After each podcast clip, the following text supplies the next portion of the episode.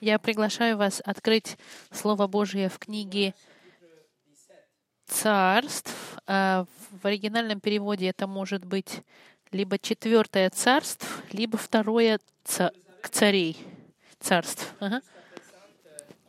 Если у вас нету четырех царств, то тогда это будет второе царство. А если есть четыре, то это четвертое царство. Как вы знаете, что мы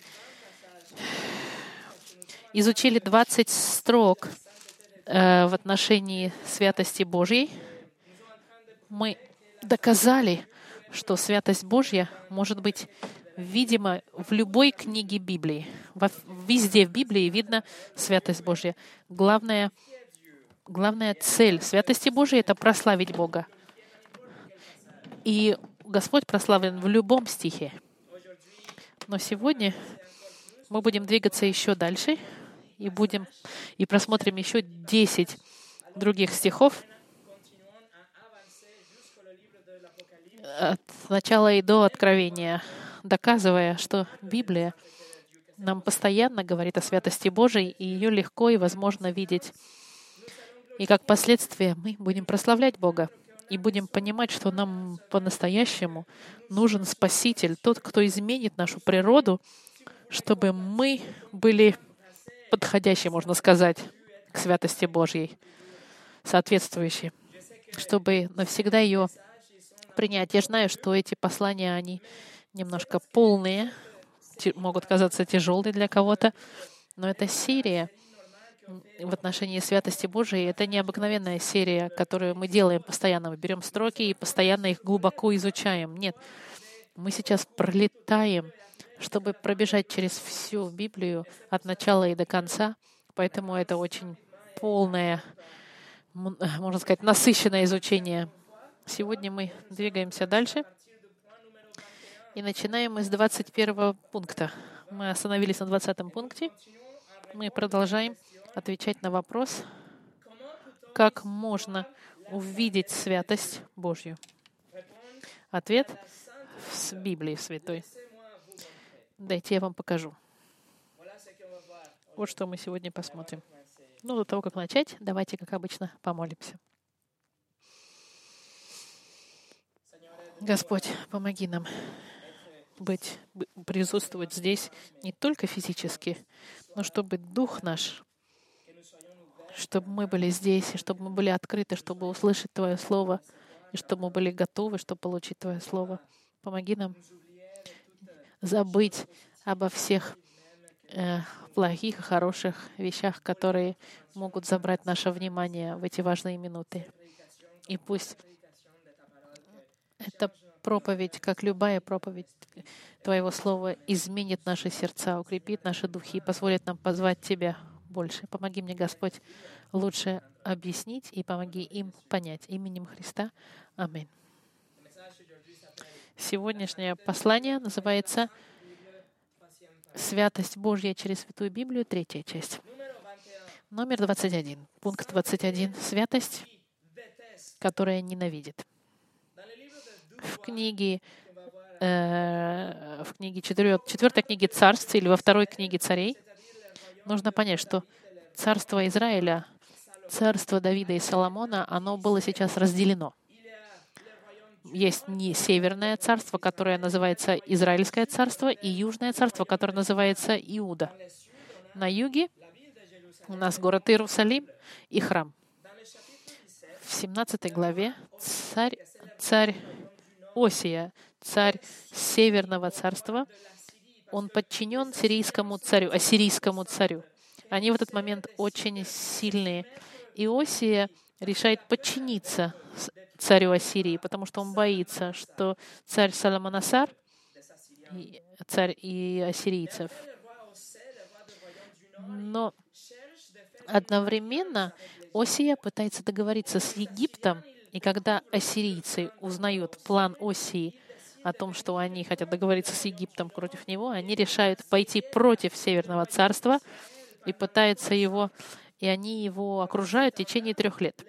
Течение этого времени царь из э, ассирийцев Саламанасар умирает, его, и за ним идет царь Саргон, который уничтожит Северное царство Израиля. полностью. И 27 290 израильтян будут забраны в плен. Почему это произошло? Потому что святость Божья возгорелась против грехов Северного Царства. И вот свидетельство самого Бога. Что Он объясняет? 17 глава, 7 по 14 стих. 7 стих 17 главы. Когда стали грешить сыны Израилевы перед Господом, Богом своим, который вывел их из земли египетской, из-под руки фараона, царя египетского, и стали чтить богов иных, и стали поступать по обычаям народов, которых прогнал Господь от лица сынов Израилевых, и по обычаям царей израильских, как поступали они. И стали делать сыны Израилевы дела неугодные Господу Богу своему, и построили себе высоты во всех городах своих, начиная от сторожевой башни до укрепленного города, и поставили у себя статуи и изображения Астарт на всяком высоком холме и под всяким тернистым деревом, и стали там совершать курение на всех высотах, подобно народам, которых изгнал от них Господь, и делали худые дела, прогневающие Господа, и служили идолам, о которых говорил им Господь, не делайте этого.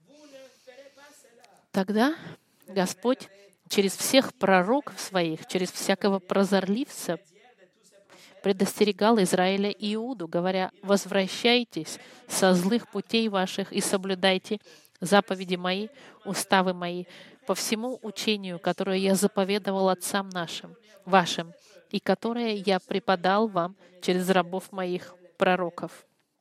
Но они не слушали и ожесточили шею свою, как была шея отцов их, которые не веровали в Господа, Бога своего.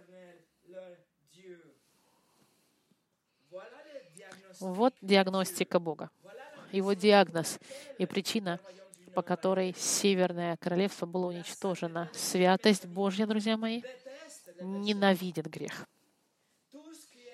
Ту, все, что для Господа непринимаемо, оно ненавидимо совершенством Бога, Его святостью. Даже вещи, которые в секрете совершены, как в 9 стихе написано, все вещи, все дела, они будут высвечены и, и освящ... а, увидены святостью Божьей. Именно поэтому Господь нам дает свой закон, Поэтому Он дал нам свои заповеди, свой моральный стандарт, чтобы за ним следовать. Не для того, чтобы их игнорировать, не для того, чтобы стать упрямыми или упрямыми, да. И, под, и поклоняться идолам, верить идолам или, или картинкам, а, которые нам нравятся, мы можем сказать, я могу втихаря согрешить, потому что Бог не узнает. Я могу себе представлять вещи, которые это частное, и, и никто не знает об этом. Это никого не беспокоит. Я могу в своей голове представлять всякие вещи, которые нехорошие. Или мы можем сказать, Бог — это любовь, Он никого в ад не отправит. Но когда мы говорим вещи такого характера, мы попадаем как раз-таки в идолопоклончество, потому что мы начинаем создавать и верить себе Бога, который э, отличается от Бога Библии. Друзья мои, пожалуйста, не, не попадайтесь на эту ошибку. Не, ошиб, не думайте, что Бог даст вам, пропустит вам этот маленький грешок у вас, как называется, маленький грех. Да? Не попадайтесь на уловку, что Бог будет окей с вашими грехами секретными. Бог ненавидит грех. И неважно, какая вам модель и какая форма, потому что Он святой. Он должен ненавидеть грех. Как Он ненавидит грех? Давайте посмотрите на крест Христа. Как Он заплатил, какой ценой. Вот ответ, как Он ненавидит грех. 22 пункт. Святость, которая любит.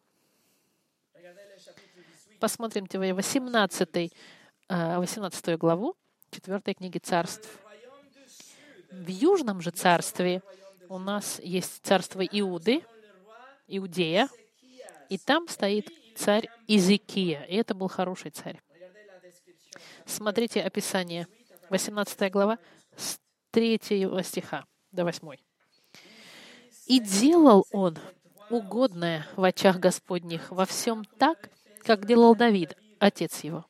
Он отменил высоты, разбил статуи, срубил дубраву и истребил медного змея, которого сделал Моисей, потому что до самых тех дней сыны Израилевы кадили ему и назвали его Нехуштан. На Господа Бога Израилева уповал он, и такого, как он, не бывало между всеми царями иудейскими и после него, и прежде него. И прилепился он к Господу, и не отступал от него, и соблюдал заповеди его, как какие заповедовал Господь Моисею. И был Господь с ним везде, куда он не ходил, поступал он благоразумно. И отложился он от царя Ассирийского и не стал служить ему. Он поразил филистимлян до Газы и в пределах ее, от сторожевой башни до укрепленного города. Создается впечатление, что это противоположность как Северному царству. Здесь Иезекия, северный царь, вместо того, чтобы поклоняться идолам, он уничтожает идолы. Он делает то, что Господу нравилось, то, что было хорошо перед Богом. Езекия слушается заповедей Господа, исследует Божьей воли. И каков результат? Благословение Господа. Потому что Бог любит свой народ. Святость Господа, она приближает, сближает всех тех, кто следует за святостью Господа. После ассирийского царя Саргона, когда он умер, Санкриф, новый царь Сен... Сениахирим царствовал. И он решил пойти против царства Южного, так же, как и его предшественник сделал с севером. Синихирим посылает э, вызов Езекию. Посмотрите с 10 по 13 стих.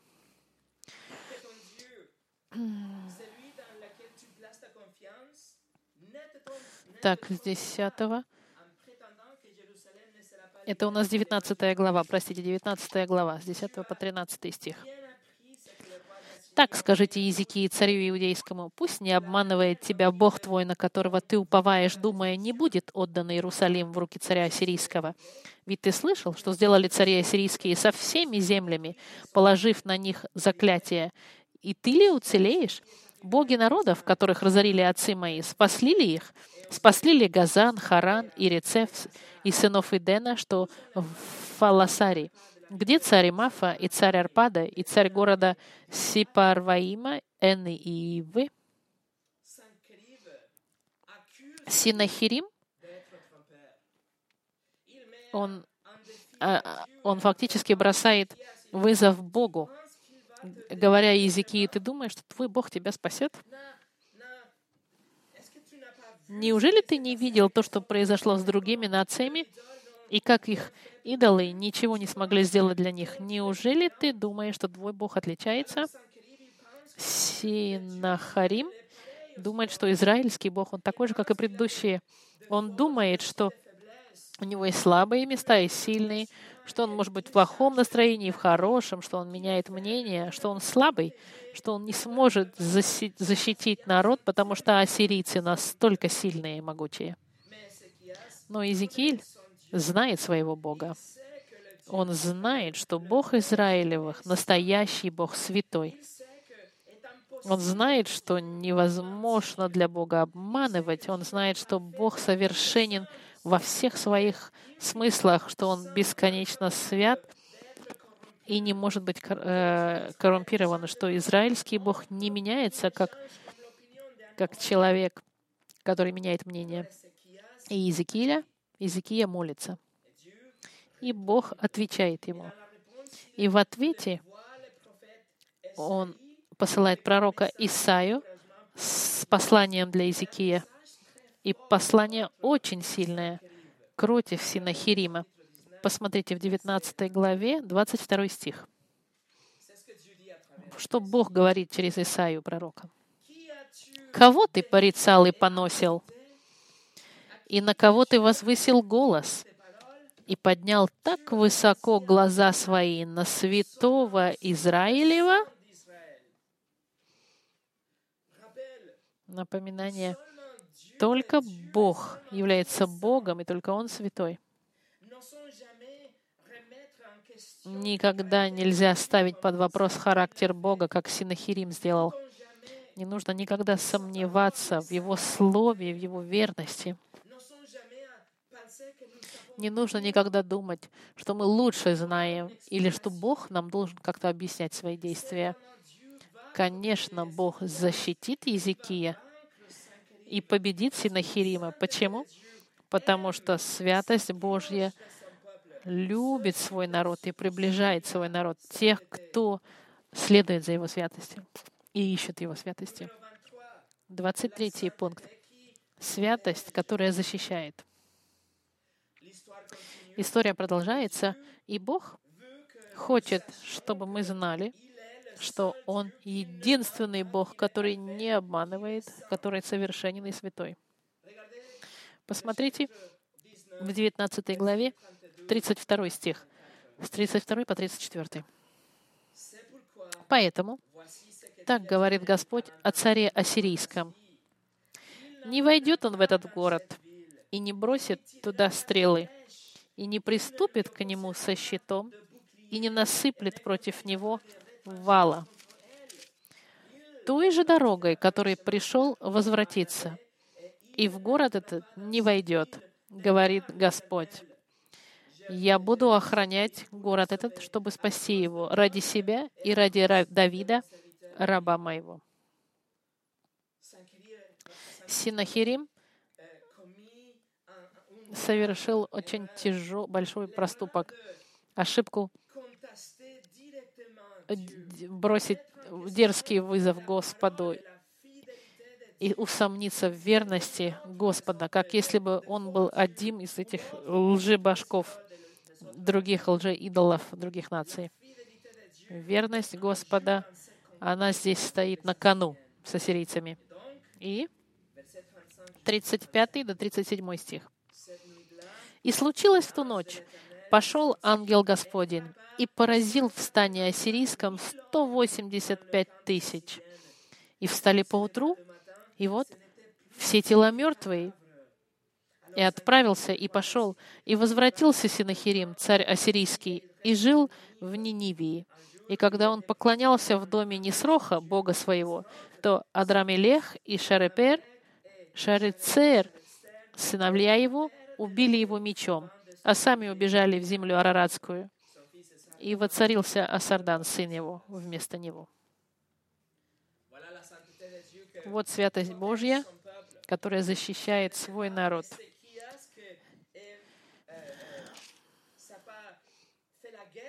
Иезекииль даже не делал войны против ассирийцев. Святость Божья, которая защитила свой народ, и он, Господь, ударил армию ассирийскую, поразил. Езекия сделал то, что должен был сделать правильное, что было правильно и хорошо, и свято перед глазами Господа. Царь знал Господа и знал его характер. Он любил настолько Господа Осия, что он делал все для того, чтобы доставлять Господу радость и удовольствие, чтобы следовать его заповедям. И он, и его народ, Северное, Южное царство, они, они отделились от других наций, чтобы не смешиваться с ними и не попадать под влияние, как другие нации. Святость Господа защищает тех, кто пытаются а, повторить Его святость, хотят ее. Четвертое, 24 э, путь — святость в прославлении. Следующая книга — это книга Паралипоменон в оригинальном переводе или Хроник в современном переводе. 16 глава. Паралипоменон или Хроники. На прошлой неделе мы с вами видели историю, когда ковчег Божий был возвращен э, в Иерусалим, и мы изучили э, ситуацию, которая произошла с Усией. И, наконец-то, ковчег. Давид привез ковчег в Иерусалим, и вот он молится. Молитва Давида, 16 глава, 8 стих. 16 глава, 8 стих. «Славьте Господа, провозглашайте имя Его, возвещайте в народах дела Его, пойте Ему, играйте Ему, поведайте о всех чудесах Его, хвалитесь именем Его святым, да веселится сердце ищущих Господа, взыщите Господа и сыны Его, и силы Его, ищите непрестанно лицо Его». 29 стих теперь. Воздайте Господу славу имени Его, воздайте дар, идите пред лицо Его, поклонитесь Господу в благолепии святыни Его, трепещи перед Ним вся земля, ибо Он основал вселенную, она не поколеблется. Лучший во французском переводе 29 стих «Поклонитесь Господу в великолепии святыни Его». Да. Он объясняет, потому что во французском перевод не, не показывает так правильно, как переведено, например, в русском.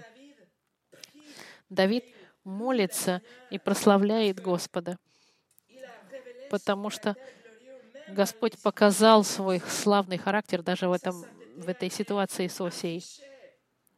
И его святость была проявлено, и он остался верным к своему народу. Господь не обманул и не изменил свое мнение. Господь сохранил свое слово и сохранил свой народ. Он воз, вознес Давида как э, царя над Израилем, и святость Божьего, она в центре этой молитвы Давида. И это должно быть в центре нашей молитвы тоже, святость Божья. Это именно святость Божья заслуживает нашего прославления. И Давид приглашает народ прийти и прославить Господа во всем великолепии Его. Не потому, что Господь им дает семьи, жизнь, продукты, или что у них есть крыша над головой, но в основном потому, что Он свят. Особенно славьте Господа, потому что Он свят и заслуживает наших прославлений. В 29 стихе Давид приглашает прославлять, но и, и бояться. В 30 стихе трепеща перед Ним. Как мы видели, две реакции мгновенные перед святостью Божьей. Это прославление и слах, и страх, трепет, трепет, скажем, страх трепетный. И Давид им говорит, трепещите перед Господом потому что его святость ужасающая и должна быть ужасающей, такой же ужасающей для нас, как огонь для маленькой бабочки, которая, мотылька, которая летит вокруг огня. Что нужно мотыльку, чтобы его не, не сжег огонь, это изменить его природу. Он должен быть каким-то невероятным образом мотыльком огнеустойчивым, огненным мотыльком, который может приблизиться к этому огню и даже стать частью этого огня, но не сгореть. Посмотрите, как Давид заканчивает свою молитву в 36 стихе. «Благословен Господь, Бог Израилев, от века и до века». И сказал весь народ, «Аминь, Аллилуйя».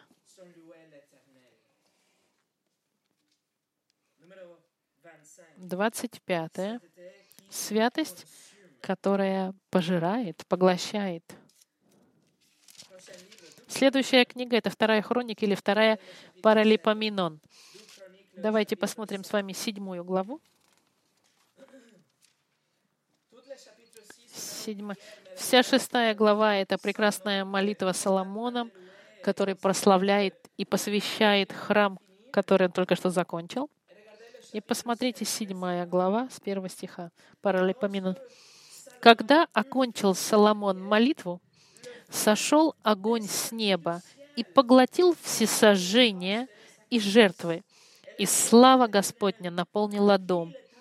И не могли священники войти в дом Господень, потому что слава Господня наполнила дом Господень.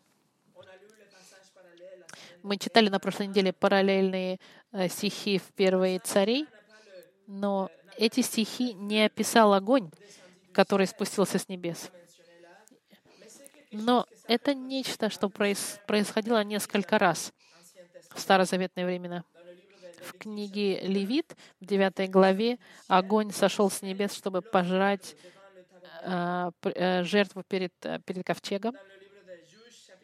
В книге Судей, в 6 главе, огонь спустился и пожрал жертвы Гедеона. Жертву Гедеона, который пригласил Гедеон. В 1 Царей, 18 главе, огонь спустился, чтобы опять поглотить э, жертву пророка Эли, которую он, которую он положил, чтобы противостоять пророкам Ваала. В хрониках огонь спускается, чтобы пожрать жертву Давида. Жертвоприношение имеется в виду.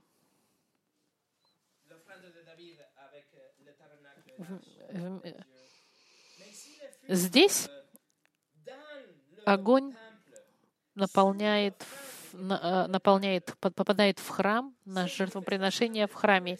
Это выражение Бога, оно должно нам заставить реализовать, что святость Господа, она горит пламенем. Святость Божья, она пожирает, сжигает и уничтожает.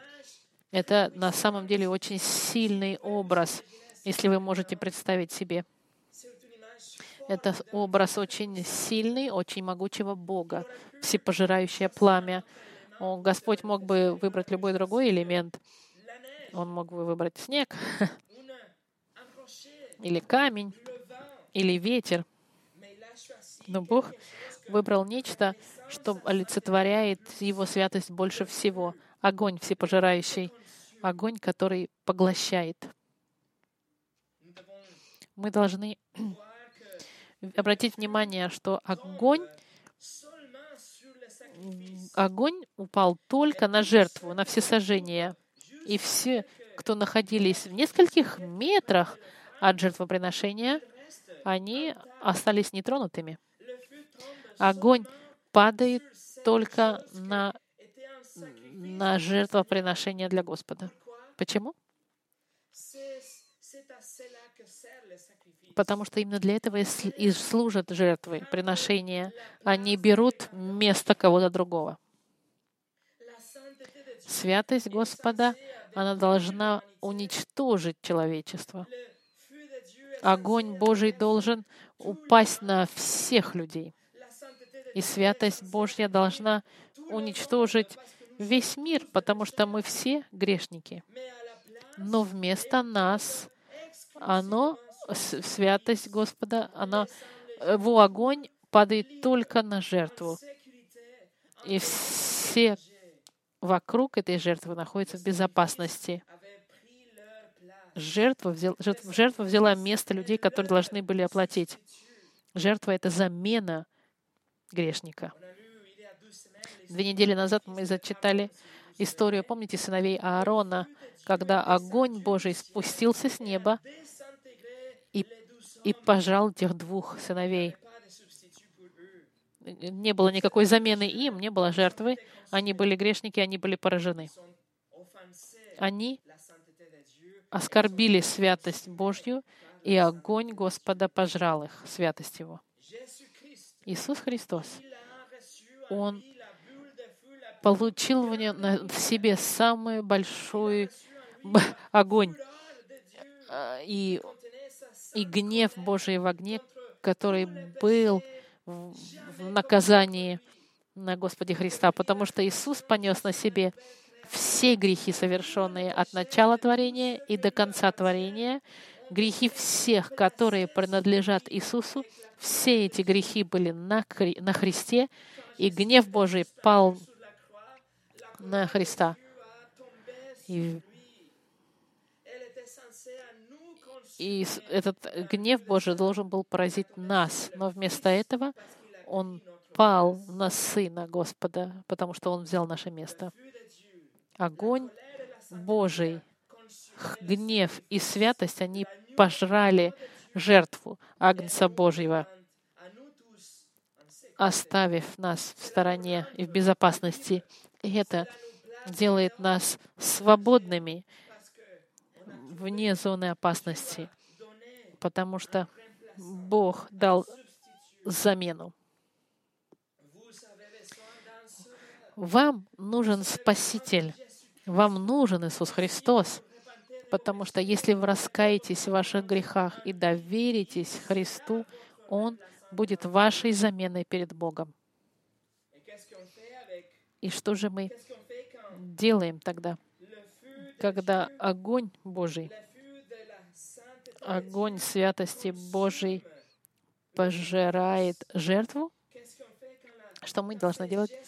Когда Иисус заменяет нас и избавляет нас от этого огня, который должен нас пожрать и поразить. Посмотрите третий стих. И все сыны Израилевы, видя, как сошел огонь и слава Господня на дом, пали лицом на землю, на помост и поклонились и славословили Господа, ибо Он благ, ибо вовек милость Его.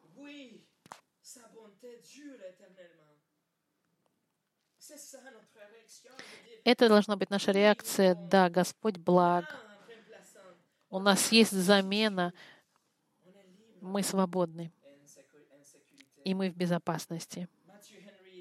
Матью Генри написал, Бог захотел поранить Христа и заставить его страдать, показывая тем самым добрую волю к людям, возложив на Христа прегрешение всех. Ибо смерть Христа была нашей жизнью. Христос стал грехом и проклятием, чтобы мы могли унаследовать праведность и благословение.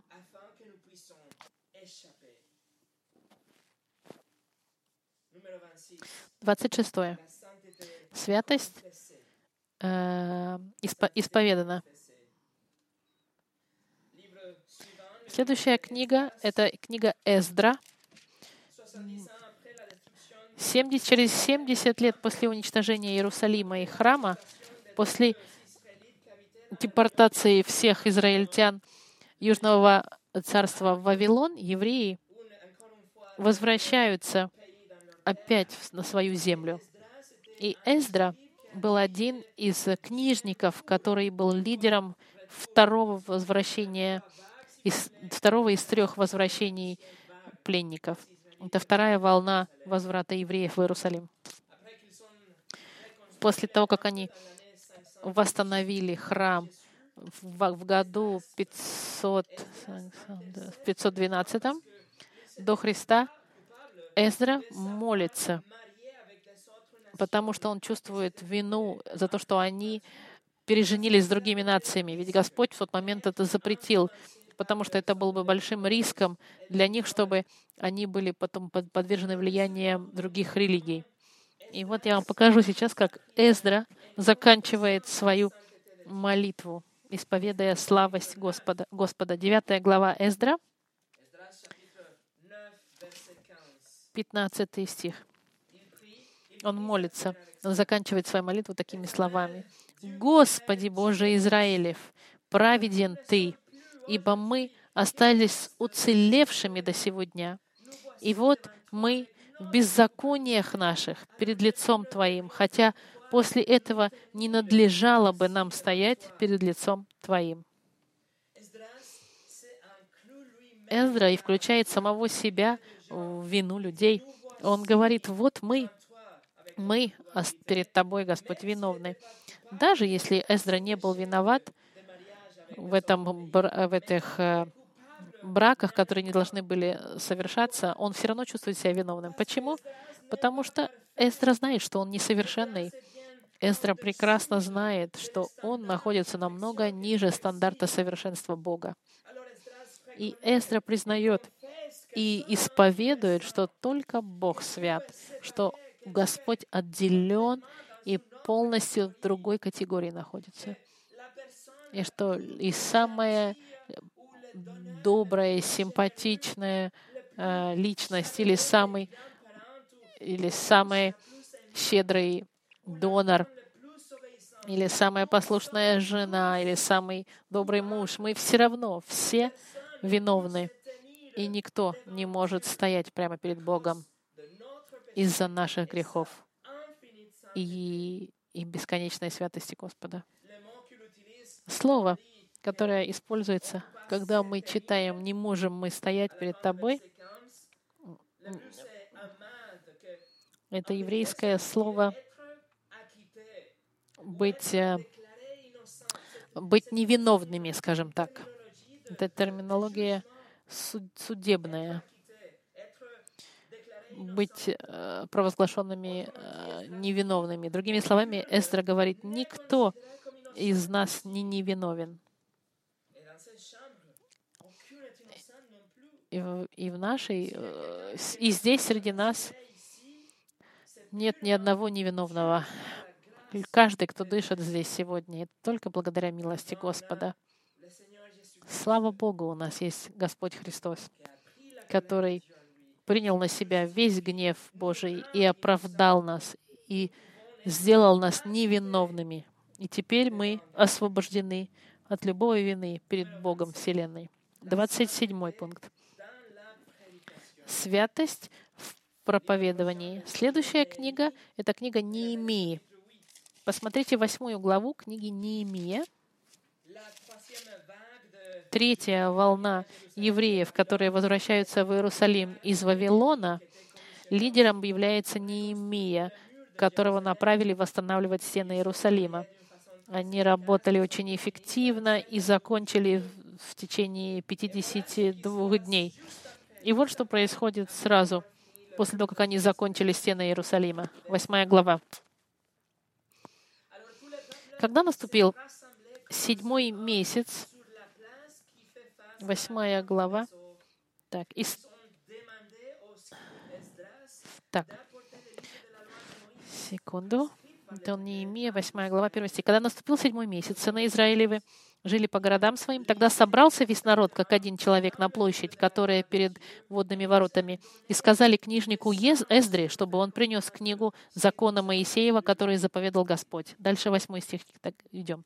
Тогда Неемия, он же Тершафа, и книжник Эздра, священник и левиты, учившие народ, сказали всему народу, «День этот свят Господу, Богу нашему, не печальтесь и не плачьте, потому что весь народ плакал, слушая слова закона».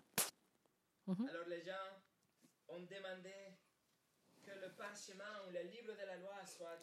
Люди попросили, чтобы, были зач... за... Э, чтобы зачитали закон Божий. А, и Эздра, они читали книги из закона Божьего внятно и присоединяли толкование. И народ понимал прочитанное. В восьмом стихе мы видим. Они объединяли, толковали. Они пытались растолковать и объяснить каждую строку текста. И они обучали народ. Это была проповедь экспозиционная, где, э, где они объясняют текст и что он значит дословно. Это, и что же текст хотел сказать. И каковы последствия как раз вот такого растолкования — 42 тысячи человек, стоявшие перед ним, читая слова Господа, которому объяснялся текст в девятом стихе, очень хорошо написано. Тогда Неемия, он же Тиршафа, и книжник Ездра, священник и левиты, учившие народ, сказали всему народу, День этот свят Господу, Богу вашему. Не печальтесь и не плачьте, потому что весь народ плакал, слушая слова закона.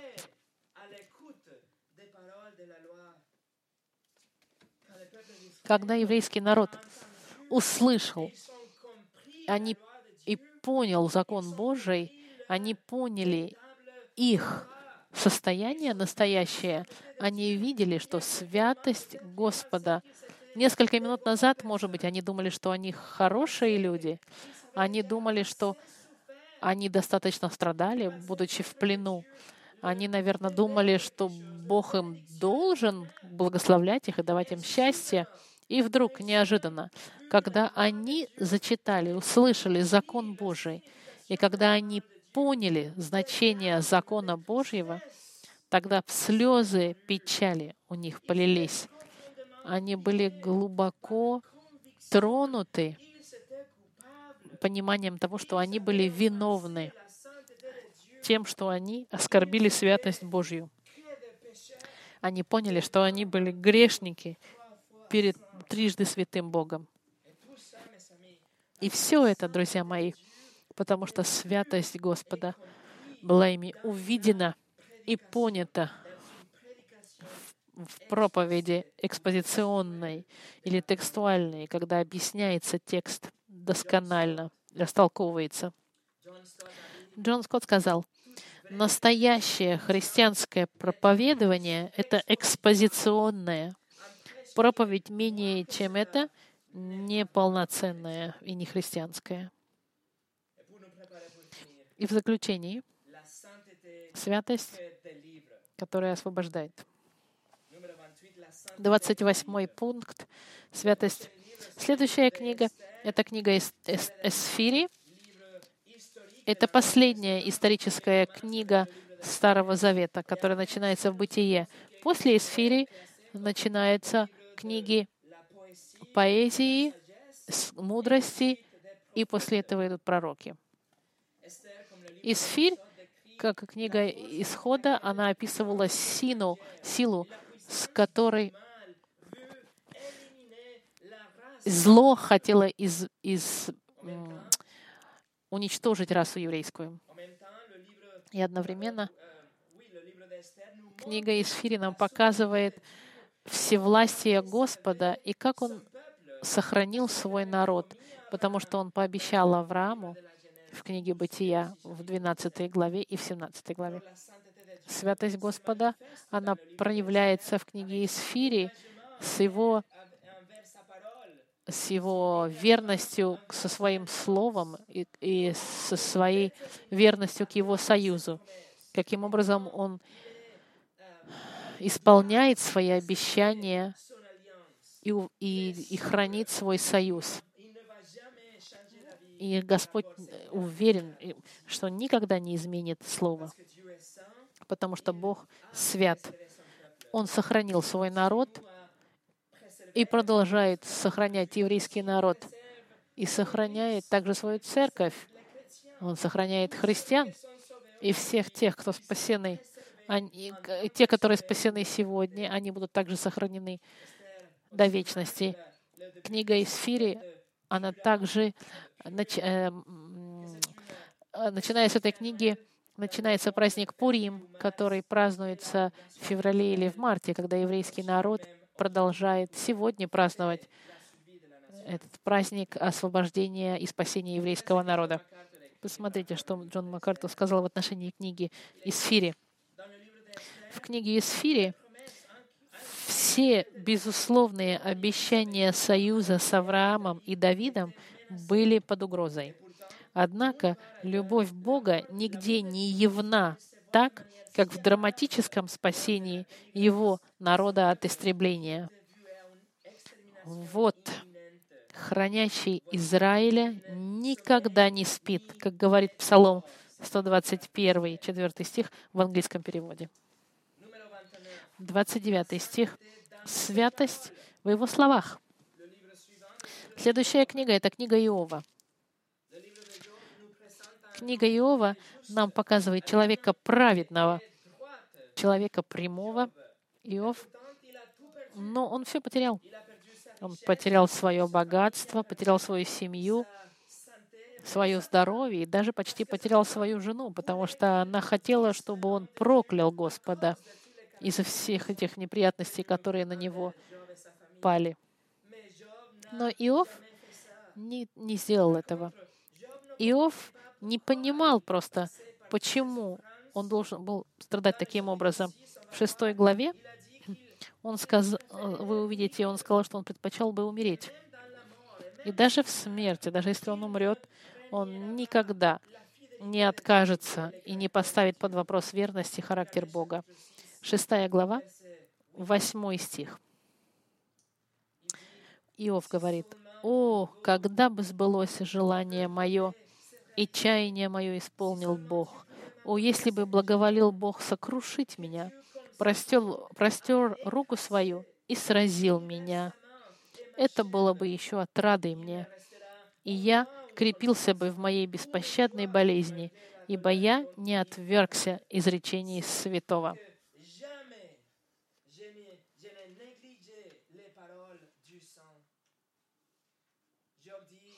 Иов здесь говорит, что никогда он не отверг изречений Господа. Он никогда не, не отставлял в сторону слова Господа. Он знает характер Бога, и даже в смерти он говорит, что он не откажется от, от, от Бога. Он знает характер Бога и знает, что Бог никогда не обманывает и никогда не изменяет, потому что Он свят и находится превыше всего того, что грех.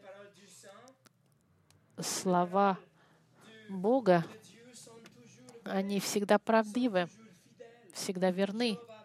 Иов жил его словами и прекрасно знает, что Бог неизменен и не грешен. И в этом заключалось счастье Иова. Знать, что даже если ситуация Иова не изменится в жизни, он будет со своим Богом в смерти. И это счастье для Иова.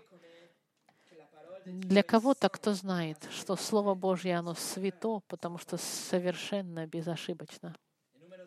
И тридцатое. Святость в псалмах. Следующая книга — это книга псалмов она была собрана, чтобы, прослав... чтобы народ еврей, э, Божий мог прославлять Господа. Это коллекция поэм и слов, которые должны были быть петы народом, чтобы прославлять Господа и укреплять сердца людей, возвышать, чтобы прославить Бога. Если вы здесь в какое-то время, вы знаете, что это одна из моих любимых книг для проповедования, потому что это как картина, как если бы Господь нас обнимал этой книгой псалмов. И вся книга, она говорит о святости Божьей. Книга псалмов, она разделена на разные темы, но золотая линия, цепочка, которая проходит через 150 псалмов, это несравненная, великая и неизмеримая, уникальная, вечная святость Бога. Вот тема псалмов. Свя... Слово «святой» больше 50 раз используется в книге псалмов. И все 150 псалмов, они говорят, если они говорят о прославлении и любви Господа, они наполнены святостью Божьей. Псалмы говорят о верности, бесконечной милости Бога, о Его милости, благости, о могучей руке Господа во спасении, правосудия Господа истинного и невероятная вездесущность Господа, вечное совершенство Бога и могущество несравнимое Бога и достаточность Слова Господа. Все эти темы в каждом псалме, они все несут в себе отпечаток, и все наполнены абсолютной святостью Господа. И это мы сделаем на следующей неделе. Я вас проведу через несколько примеров в книге псалмов, чтобы продолжать отвечать на вопрос, как мы можем видеть святость Бога. Ответ в Святой Библии. Нужно просто открыть, чтобы увидеть. Тогда вы избежать не сможете святость Божью. Помолимся в заключении. Господь, даже если получается немножко быстро, слишком много информации одновременно, это золотая цепь, которая нас проводит через все это, Все эти строки — это Твоя святость. Любая история, которую мы посмотрим, это Твоя святость, которая спасает или судит, или хранит, или защищает. И она прославляемая. Твоя святость, она открывается в этой книге, в Библии. Господь, я прошу, чтобы святость Твоя была все более реальна в наших сердцах, чтобы мы все больше и больше видели, что Ты — Бог, который бесконечно свят, что любой грех, который мы можем найти в нашей жизни, Ты его ненавидишь. И если у нас нет Господа Христа, то тогда святость Твоя нас просто испепелит в судный день. Я молю, Господь, чтобы в наших сердцах мы нашли кротость для того, чтобы прийти к Тебе в поисках Спасителя и понимая, что мы ничто и никто, чтобы стоять перед Тобой, что мы не можем перед Твоим правосудием стоять прямо, что нам по-настоящему нужен Спаситель, и что Иисус пришел именно для этого, чтобы спасти свой народ от его грехов, своих грехов. Молю, Господь, чтобы мы пали на колени в уважении, в почитании, в прославлении к Спасителю, чем именем мы молимся. Аминь.